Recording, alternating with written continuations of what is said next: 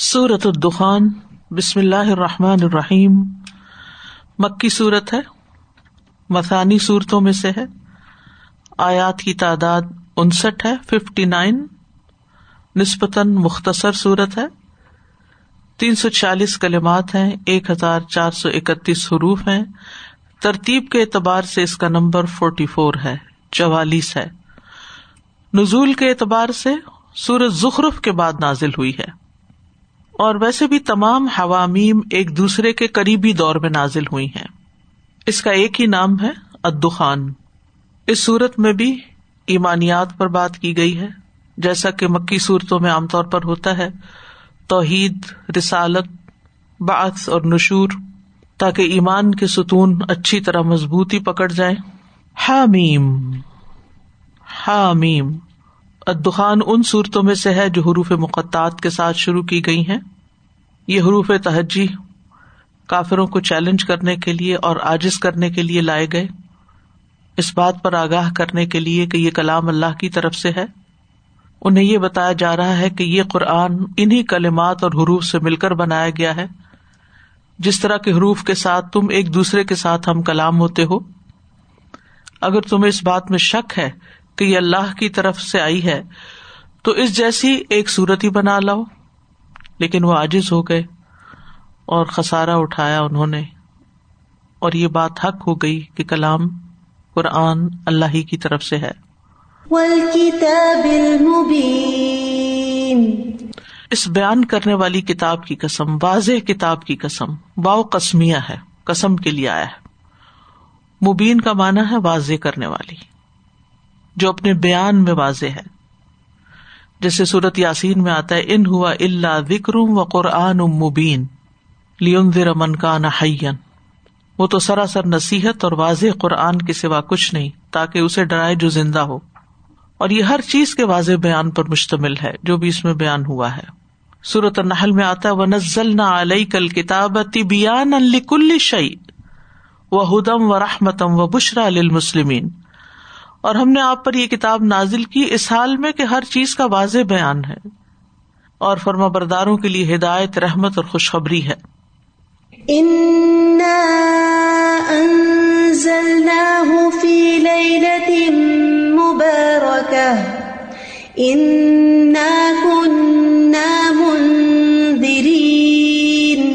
بے شک ہم نے اسے ایک بہت برکت والی رات میں اتارا۔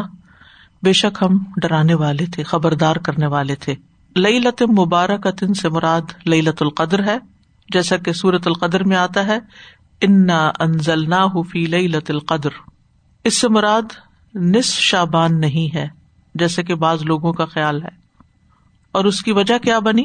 اکرما جو ایک مفسر ہی ہے ان کو یہ شبہ لاحق ہوا کہ یہ نصف شابان کی رات ہے، کیونکہ بعض احادیث اس سے متعلق منقول ہے کہ اس رات میں قسمتوں کے فیصلے ہوتے ہیں۔ لیکن ابن عباس اور دیگر مفسرین اس پر متفق ہیں کہ اس سے مراد رمضان ہی کی رات ہے۔ اور جہاں تک شابان کی احادیث کا تعلق ہے، تو قاضی ابو بکر ابن العربی کہتے ہیں کہ نس شابان کے متعلق کوئی حدیث قابل اعتماد نہیں۔ نہ اس کی فضیلت کے بارے میں اور نہ اس بارے میں کہ اس رات قسمتوں کے فیصلے ہوتے ہیں۔ لہٰذا ان کی طرف التفاط نہیں کرنا چاہیے۔ یہ بات انہوں نے احکام القرآن میں کہی ہے۔ اور جمہور کی رائے یہی ہے کہ اس سے مراد للت القدر ہے اور دلیل بھی اسی کے حق میں جاتی ہے جو دوسری جگہ پر آتی ہے کہ نہ انزل نہ حفیع لت القدر اور للت القدر رمضان میں آتی ہے، رمضان کے باہر نہیں۔ کیونکہ سورت البقرا میں آتا ہے شاہ رمضان الفی انزل فی القرآن۔ رمضان وہ مہینہ ہے جس میں قرآن نازل کیا گیا۔ تو یہ ان ضلع یہاں پر آیا اور یہاں پر انزلنا کی بات آ رہی ہے۔ اور باب فال میں یکبارگی اتارنے کے معنوں میں آتا ہے۔ تو قطع کہتے ہیں کہ اس سے مراد سارے کا سارا قرآن ہے جو ام الکتاب یعنی لوہ محفوظ سے آسمان دنیا میں بیت العزت کی طرف للت القدر میں اتار دیا گیا تھا۔ پھر اللہ سبحان تعالیٰ نے اس کو اپنے نبی پر تیئیس سال کے عرصے میں رات دن اتارا۔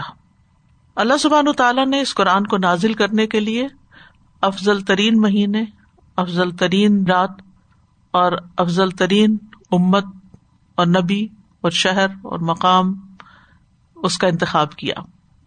لئی لطن مبارک مبارک وہ چیز ہوتی ہے جس میں بہت خیر اور برکت ہو۔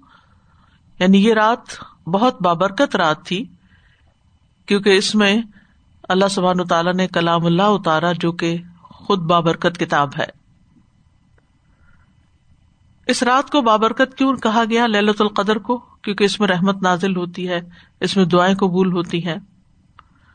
اور اس وجہ سے بھی کہ اس میں قرآن کا نزول ہوا، اس میں فرشتوں اور روح المین کا نزول ہوتا ہے۔ اس میں سارے سال میں ہونے والے واقعات کا فیصلہ کیا جاتا ہے۔ اس رات کی عبادت ہزار مہینوں سے بہتر ہے، جو تراسی سال چار ماہ بنتے ہیں۔ یعنی ایک رات کی عبادت اسی سال سے زیادہ کی عبادت کے برابر ہے۔ تو اس سے آپ اندازہ لگائیں کہ پھر برکت کا معنی کیا ہے؟ یعنی برکت یہ ہے کہ تھوڑی سی چیز میں اتنی کثرت ہو جائے کہ بہت سے لوگوں کو پوری ہو جائے، بہت بڑھوتری ہو جائے اس میں۔ کیونکہ للت القدر کی فضیلت میں یہ آتا ہے نا لئی لت القدری خیروں میں نل پشار تو یہ انتہائی سعادت کی، برکت کی رحمتوں والی رات ہے جس میں قرآن مجید نازل ہوا، جو انسانوں کی ہدایت کا ذریعہ بنا۔ نبی صلی اللہ علیہ وسلم نے فرمایا، ابراہیم علیہ السلام کے صحیف رمضان کی پہلی رات کو تو رات چھ رمضان کو، انجیل رمضان کے تیرہ دن گزرنے کے بعد یعنی چودہ رمضان کو، زبور رمضان کے اٹھارہ دن گزرنے کے بعد، اور قرآن رمضان کے چوبیس دن گزرنے کے بعد یعنی پچیسویں رات کو، جو اس سال للت القدر تھی، اس میں نازل ہوا۔ للت القدر کے بارے میں کئی ایک احادیث بھی ہیں۔ یہ رات، تاک راتوں میں سے کوئی ایک رات ہو سکتی ہے۔ آپ صلی اللہ علیہ وسلم نے اس کے بارے میں یہ بھی فرمایا کہ یہ ستائیسویں یا انتیسویں رات ہوتی ہے یعنی کبھی ایسا بھی ہوتا ہے۔ اور اس رات میں زمین پر آنے والے فرشتوں کی تعداد، کنکریوں کی تعداد سے بھی زیادہ ہوتی۔ یعنی جتنی زمین پہ کنکریاں ہیں، اس سے بھی زیادہ فرشتے اترتے ہیں۔ یہ بے پناہ خیر والی رات ہے سونر ابن ماجا کی روایت ہے۔ کہ جب رمضان آیا تو رسول اللہ صلی اللہ علیہ وسلم نے فرمایا، بے شک تم پر یہ مہینہ آیا ہے کہ اس میں ایک ایسی رات ہے جو ہزار مہینوں سے زیادہ بہتر ہے، جو اس سے محروم رہا، وہ ہر طرح کی خیر و بھلائی سے محروم رہا، اور اس کی خیر سے وہی محروم رہے گا جو واقعی محروم ہے۔ یعنی جو خیر سے محروم ہے، وہی محروم رہتا ہے۔ یعنی وہ پھر اس کا اہتمام نہیں کرتا کہ آخری اشر کی راتوں میں جاگے یا عبادت کرے یا دعائیں مانگے۔ اللہ تعالیٰ ہمیں اس محرومی سے بچائے ہمیشہ اور جب تک زندگی ہے ہمیں للت القدر نصیب ہوتی رہے۔ کیونکہ زندگی تو ویسے ہی تھوڑی ساری ہے اور ہم میں سے کوئی یہ نہیں جانتا کہ وہ اسی سال تک جیے گا بھی کہ نہیں۔ اور اسی کا ہے تو پچاسی کے قریب بن جاتے ہیں، ایک ہزار مہینوں کی عبادت جو ہے۔ تو خوش نصیب ہے وہ جن کو زندگی میں یہ رات مل جائے، تو گویا کہ انہوں نے ساری زندگی عبادت میں گزاری۔ اور اس رات کی خاص عبادت جو ہے وہ قیام ہے۔ رسول اللہ صلی اللہ علیہ وسلم نے فرمایا، من قام علیہ لط القدری و احتساب ہو فر الحما تقدم بھی جو کوئی للت القدر میں ایمان کے ساتھ اور ثواب حاصل کرنے کی نیت سے قیام کرے، اس کے تمام گزشتہ گنا معاف کر دیے جائیں گے۔ تو رمضان کے آخری اشرے میں للت القدر کو تلاش کرنا چاہیے۔ آپ صلی اللہ علیہ وسلم اس اشرے میں اعتکاف کرتے تھے، خوب محنت کرتے تھے عبادت میں، خود بھی جاگتے راتوں کو رہل خانہ کو بھی جگاتے تھے۔ حضرت عائشہ کہتی ہیں کہ رسول اللہ صلی اللہ علیہ وسلم عام دنوں کی بنسبت آخری اشرے میں خوب محنت اور کوشش کرتے۔ ایک اور روایت میں آتا صحیح مسلم کی کہ للت القدر کو رمضان کی آخری اشرے میں تلاش کرو، اگر تم میں سے کوئی کمزور ہو یا آجز ہو تو آخری سات راتوں میں سستی نہ کرے۔ یعنی دس نہیں تو کم از کم ایک ہفتہ سات دن تو ضرور عبادت کرے۔ اور للت القدر کی جو علامتیں ہیں وہ بھی احادیث سے پتہ چلتی ہیں کہ اس رات کا درجہ حرارت معتدل ہوتا ہے اور صبح سورج جس طرح نکلتا ہے جیسے کہ اس کی سرخی مدم ہوتی ہے۔ اس کے اندر شعا نہیں ہوتی۔ سورج تشت یا تانبے کی بڑی پلیٹ کی طرح نکلتا ہے۔ اور للت القدر کی دعا بھی سکھائی گئی۔ اللہ ان کا افو تحب الافوا عنی۔ یہ تفصیل میں نے رات کی اس لیے بیان کی کہ اس کی کتنی خیر و برکت ہے اور اس میں کیا کرنے کا حکم دیا گیا ہے۔ تو انا کنہ منظرین بے شک ہم خبردار کرنے کا ارادہ رکھتے تھے۔ اس لیے ہم نے یہ قرآن نازل کیا ہے۔ انظار سے مراد ایسی خبریں ہوتی ہیں جن میں خوف دلایا گیا ہو، ڈرایا گیا ہو۔ اور تبشیر ایسی خبروں کو کہتے ہیں جن میں امن کی بات ہو اور ترغیب دی گئی ہو۔ اور قرآن مجید کے نزول کا مقصد کیا ہے؟ کہ لوگوں کو خبردار کیا جائے۔ یہاں نزول قرآن کا مقصد بتایا جا رہا ہے۔ مختلف جگہوں پر مختلف مقاصد بتائے گئے۔ کہیں بتایا گیا، لیت دب برو آیا تھی کہیں کہا گیا پہل میں مدکر۔ اور یہاں پر کیا فرمایا گیا؟ انضار خبردار کرنا۔ یعنی لوگ کسی ایسی مشکل میں نہ پڑ جائیں جو ان کے سامنے آنے والی ہے بغیر علم کے۔ صورت النام میں بھی آتا ہے۔ وہ اوہ یا القرآن لی ام رقم بھی و ممبلغ میری طرف یہ قرآن وہی کیا گیا تاکہ میں تمہیں اس کے ساتھ ڈراؤں اور اسے بھی ڈراؤں جس تک یہ پہنچے۔ یعنی یہ صرف اس دور کے لیے نہیں ہے، ہر دور کے لوگوں کے لیے انتظار کے طور پر آیا ہے۔ لیکن اول مخاطب اس کے اہل مکہ یا اہل عرب تھے، جیسا کہ سورت اللہ نام میں آتا ہے۔ وحدا کتاب ان انزل نہ مبارک ان مصدق الدی بین یدئی ویرا ام القرا و من حولہ اور حولہ میں تو پھر ساری دنیا آ جاتی ہے۔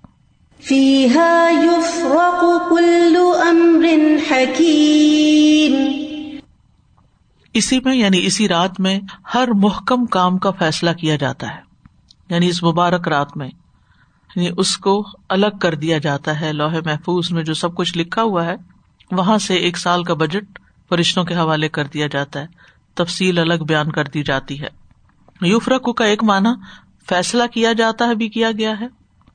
یعنی جب فیصلہ کیا جاتا ہے تو آپ دیکھیے اس وقت بھی ایک بات کو دوسری بات سے الگ کر دیا جاتا ہے کہ اب یہ ہوگا۔ ڈسائڈ جب کیا جاتا ہے۔ دوسرا مانا لکھا جاتا ہے۔ ابن عباس نے اس کا معنی لکھا جاتا ہے کیا۔ ابن زید کا کال ہے کہ اس میں حکمت پر مبنی حکم اترتا ہے۔ یو فرقو کا مطلب اترتا ہے۔ یہ مفہوم ہے بیسیکلی اور چوتھا مانا ہے نکلتا ہے. یہ ابن سیران کا کال ہے. اور حکیم میں دو چیزیں ایک ہے حکمت والا، دانائی پر مبنی، کہ اس میں کسی غلطی یا خامی کا امکان نہیں ہوتا. اور دوسرا ہے محکم، پختہ، جسے کوئی بدل نہیں سکتا. No one can change it پکا. تو کل امر حکیم. یعنی فی ہا یو فرق کل امر حکیم. تو ابن عباس کہتے ہیں اس کا مطلب ہے ایک سال سے دوسرے سال تک عمر رسک سعادت اور محرومی کا فیصلہ کیا جاتا ہے۔ ابن عمر کہتے ہیں، ہر وہ چیز جس کا ایک سال سے دوسرے سال تک فیصلہ کیا جاتا ہے، سوائے بد بختی اور خوش نصیبی کے کہ وہ ام الکتاب میں ہے اور اس میں کوئی تغیر اور تبدیلی نہیں ہوتی۔ ام الکتاب میں جو لکھا ہے۔ تیسرا، ایک سال سے دوسرے سال تک کا فیصلہ کیا جاتا ہے سوائے زندگی موت کے، یہ مجاہد کا قول ہے۔ چوتھا، بعض لوگوں کا خیال ہے کہ اس رات کے عمل کی برکات مراد ہے کہ زبانیں اللہ کی حمد و ثناء کے ساتھ جاری ہوتی ہیں اور دل اس کی حیبت سے بھر جاتے ہیں۔ تو بہرحال، امر حکیم مطلب خوب مضبوط فیصلہ کرنے والا اور یہاں پر جو حکیم کی نسبت اللہ تعالی کی طرف نہیں، امر کی طرف ہے۔ امر کی صفت ہے۔ جہاں تک اس رات میں قسمتوں کے فیصلے ہوتے ہیں اور تقدیر کی بات ہے، تو تھوڑا سا اس کو بھی دہراتے چلتے ہیں۔ لکھی جانے والی تقدیر کی کئی اقسام ہے نمبر ایک لوہے محفوظ میں لکھا جانا۔ اور لوہے محفوظ میں لکھا جانا عبداللہ ابن امر کی حدیث میں ہے کہ یہ زمین و آسمان بنانے سے پہلے لوہے محفوظ میں لکھا گیا تھا۔ عبد اللہ ابن امر ابن آس کہتے ہیں کہ میں نے رسول اللہ صلی اللہ علیہ وسلم کو فرماتے ہوئے سنا کہ اللہ نے آسمان اور زمین کی تخلیق سے پچاس ہزار سال پہلے مخلوقات کی تقدیریں لکھ دی اور اللہ کا عرش پانی پر تھا۔ اس بات سے آپ سب آگاہ ہیں۔ اور لوہ محفوظ وہ لو ہے جس میں ہر چیز کا ریکارڈ موجود ہے۔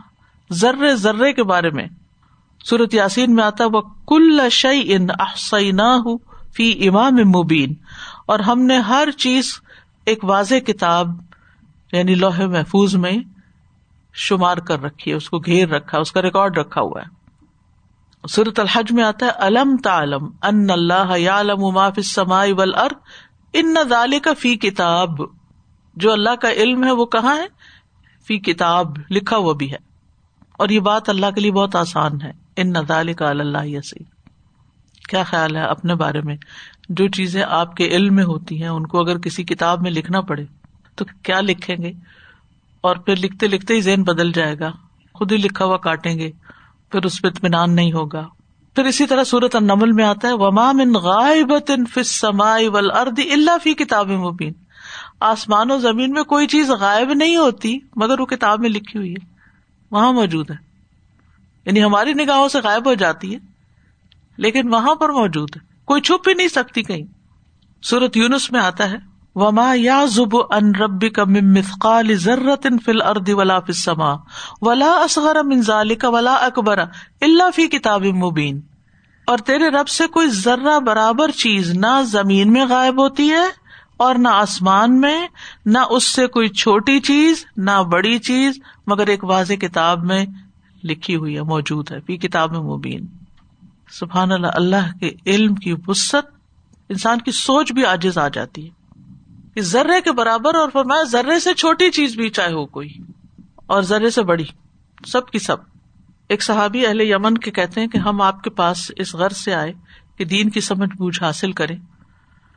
اور آپ سے اس دنیا کے آغاز کے متعلق پوچھیں کہ اس کی ابتدا کیسے ہوئی۔ تو آپ نے فرمایا، اللہ تھا اور اس سے پہلے کچھ نہیں تھا وہ نا۔ اس کا عرش پانی پہ تھا۔ پھر اس نے زمین و آسمان کو پیدا کیا اور لوہے محفوظ میں ہر چیز لکھ دی۔ تو آغاز تخلیق سے ہی کتابت تقدیر ہو گئی۔ ابن عباس کہتے رسول اللہ صلی اللہ علیہ وسلم نے فرمایا، اللہ تعالیٰ نے سب سے پہلے قلم کو پیدا کیا اور اسے مستقبل میں ہونے والی ہر چیز کو لکھنے کا حکم دے دیا۔ قرآن مجید بھی لوہے محفوظ میں ہے، جیسے کسورت البروج میں آتا ہے۔ بل ہوا قرآن مجید فی لوح محفوظ۔ لوہے محفوظ میں جو کچھ لکھا ہوا ہے، اس میں کمی بیشی نہیں ہوتی۔ وہ جو کہتے نا کہ قلم رکھ دیے گئے سیائی خشک ہو گئی۔ اس کا اطلاع کسی پر ہوتا اسی طرح لوہے محفوظ میں لکھا ہوا اپنے وقت سے مقدم اور مؤخر نہیں ہوتا، آگے پیچھے نہیں ہوتا۔ دوسری تقدیر جو ہے، وہ رحم مادر میں لکھی جاتی ہے۔ اب جو کچھ لوہے محفوظ میں ہے نا، وہ صرف اللہ کو پتا ہے۔ اس میں سے جو اللہ تعالیٰ چاہتا ہے، فرشتوں کو دے دیتا ہے، اپنے کام کے لیے بھیج دیتا ہے۔ یعنی فرشتوں کو نہیں پتا کہ ایک بچے کی تقدیر کیا ہے، لوہے محفوظ میں کیا ہے، جو بھی پیدا نہیں ہوا، جسے سو سال بعد آنا کسی کو نہیں پتا۔ لیکن جب وہ بچہ ماں کے پیٹ میں بننا شروع ہو جاتا ہے، تو پھر اللہ تعالیٰ وہ فرشتوں کو علم دیتے ہیں اور وہ جا کر لکھتے ہیں۔ یعنی جب رحم میں اللہ نطفے کو پیدا کرتا ہے، تو اس کی عمر، اس کا مرد یا عورت ہونا، اس کی زندگی اور عمل کی وجہ سے اس کا خوش بخت یا بد بخت ہونا اور رسک لکھ دیا جاتا ہے۔ ایک اور روایت میں آتا ہے نبی صلی اللہ علیہ وسلم فرماتے ہیں، اللہ نے رحم مادر پر ایک فرشتہ مقرر کر دیا ہے، جو کہتا رہتا ہے کہ اے رب، یہ نطفہ قرار پایا ہے۔ اے رب، یہ خون بستہ بن گیا ہے۔ اللہ کا اے رب، یہ گوشت کے لوتھڑے کی صورت اختیار کر گیا مزغا جب اللہ اس کی پیدائش کا فیصلہ کرتا ہے، تو فرشتہ پوچھتا ہے، اے رب، یہ لڑکا ہے یا لڑکی؟ نیک ہے یا بد؟ اس کا رسک کیا ہے؟ اس کی مدت حیات کیا ہے؟ اس طرح یہ باتیں شکم مادر میں ہی لکھ دی جاتی ہیں۔ حسن کہتے ہیں، بے شک اللہ نے مخلوقات کو پیدا کیا تو ان کے ساتھ ان کی تقدیر کو بھی پیدا کیا۔ ان کی عمروں کو تقدیر کے مطابق تقسیم کیا اور ان کے رزقوں کو تقدیر کے مطابق تقسیم کیا، آزمائش، صحت اور تندرستی کو بھی۔ تیسری ہے سالانہ تقدیر سنوی جو للت القدر میں لکھی جاتی۔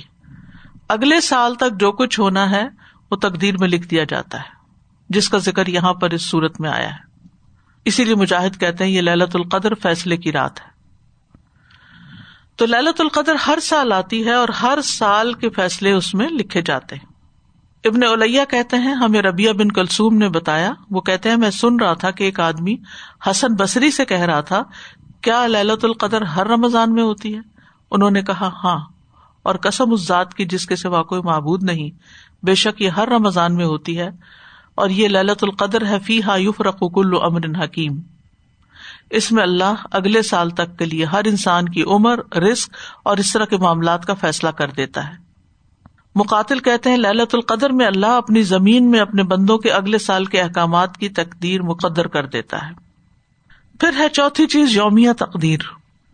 جہاں تک روز مرہ کی تقدیر ہے تو وہ تقدیروں کو ان کے اوقات کی طرف لے جانا ہے کہ کون سا کام اب کب ہوگا۔ جن اوقات کے لیے ازل میں وہ لکھے گئے تھے۔ اور اس کی دلیل کہاں سے ملتی ہے؟ یومیا کی یس الح سماوات ولر کل یومن ہوا فی شان۔ ہر دن وہ ایک نئی شان میں ہے۔ اس آیت کے بارے میں مفسرین جو کہتے ہیں کہ اللہ کی ہر دن میں شان یہ ہے کہ وہ زندگی دیتا ہے، موت دیتا ہے، پیدا کرتا ہے رسک دیتا ہے۔ ایک قوم کو عزت دیتا ہے، دوسری کو ذلیل کرتا ہے۔ بیمار کو شفا دیتا ہے، قیدی کو چھڑاتا ہے۔ مصیبت زدہ کی تکلیف دور کرتا ہے۔ دعا مانگنے والے کی دعا قبول کرتا ہے، مانگنے والے کو عطا کرتا ہے، گناہ معاف کرتا ہے۔ یہ اتنی لمبی فہرست ہے کہ مخلوق میں اللہ کے افعال اور حادثات اتنے زیادہ کہ ان کو شمار نہیں کیا جا سکتا۔ یعنی ایک دن میں اتنے سارے کام ہوتے ہیں کائنات کے اندر کہ کوئی انسان اس کا اندازہ ہی نہیں کر سکتا۔ ابو دردا کہتے ہیں کہ اللہ تعالیٰ کے فرمان، کل یومن ہوا فیشا ان سے مراد، جو نبی صلی اللہ علیہ وسلم نے وضاحت کرتے ہوئے فرمایا کہ یہ بھی اس کی شان ہے کہ وہ گناہ معاف کرتا ہے، پریشانی دور کرتا ہے، کسی قوم کو بلندی سے نوازتا ہے، کسی کو پست کر دیتا ہے۔ تو ہم سب کا تقدیر پر ایمان ہے اور اس کے بغیر ایمان مکمل نہیں ہوتا۔ اس معاملے میں ہمیں شک نہیں کرنا چاہیے کہ ہر چیز تقدیر سے ہے اور وہ اللہ کا علم ہے۔ یہاں تک کہ فہم و فراست اور بے بسی یہ چیزیں بھی تقدیر کا حصہ ہیں۔ تقدیر میں جو کچھ لکھا ہے، وہ ہو جاتا ہے اور اس پہ راضی بھی رہنا چاہیے۔ تقدیر کے کسی فیصلے کو اپنے لیے برا نہیں سمجھنا چاہیے۔ اس پہ اللہ تعالیٰ کو الزام نہیں دینا چاہیے۔ کیونکہ وہ اللہ کا علم ہے۔ اللہ تعالیٰ نے کسی کے اوپر جبر نہیں کیا۔ وہ اللہ کا علم ہے کہ کس شخص کو کب پیدا کیا جائے اور جب اس کو پیدا کیا جائے تو کتنی صحت، طاقت، صلاحیت دی جائے اور پھر وہ اس کے ساتھ کرے گا کیا؟ یہ سب کچھ اللہ کے علم میں ہے۔ تو عقل مند وہی ہے ایمان اسی کا مضبوط ہو سکتا ہے جو اللہ کے فیصلوں کو قبول کرے، ان پہ صبر کرے، ان پہ راضی رہے، اخلاص سے کام لے اور اللہ کی فرمت برداری کرتا چلا جائے۔ تو بہرحال، ان بڑے فیصلوں میں سے سب سے اہم ترین فیصلہ جو ہوا، وہ قرآن کے بھیجے جانے کا ہوا۔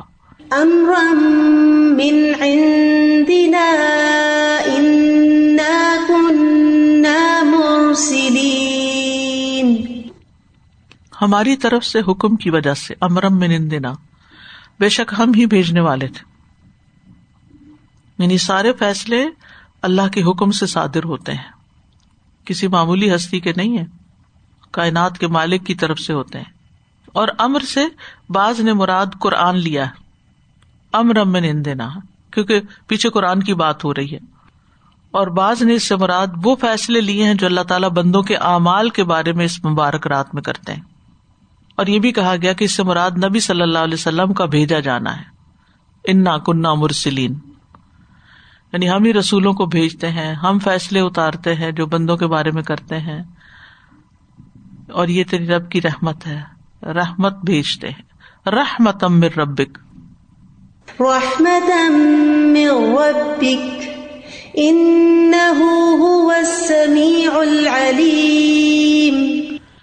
تیرے رب کی رحمت کے باعث یقیناً وہ سب کچھ سننے والا، سب کچھ جاننے والا ہے۔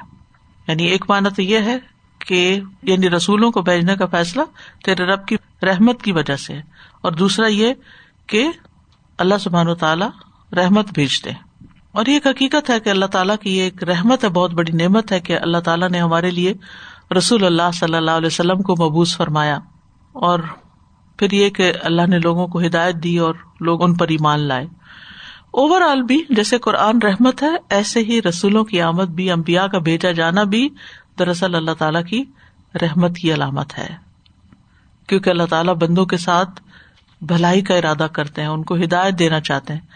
اور نبی صلی اللہ علیہ وسلم کے لیے تو صورت المبیا میں آتا بھی ہے نا، وما ارسلنا کا اللہ رحمت اللہ عالمین ہم نے آپ کو نہیں بھیجا مگر جہانوں پر رحم کرتے ہوئے۔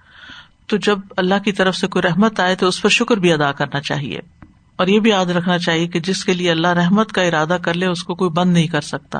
سورت فاتر میں آتا ہے، ما یفتح اللہ سے میر رحمت فلاں ممسک اللہ جب اللہ لوگوں کے لیے رحمت میں سے کچھ کھول دے تو اسے کوئی بند کرنے والا بھی نہیں۔ ان ہو سمیع العلیم، بے شک وہ خوب سننے والا، خوب جاننے والا ہے۔ تمام آوازوں کو سنتا ہے۔ تمام انسانوں، حیوانوں سب کی سنتا ہے اور سب کچھ جانتا بھی ہے۔ اسی لیے اس نے اپنے علم کی بنیاد پر یہ فیصلہ کیا کہ بندوں کو رسول اور کتاب بھیجنی چاہیے اور اس پر اللہ سبحان تعالی کی تعریف ہے۔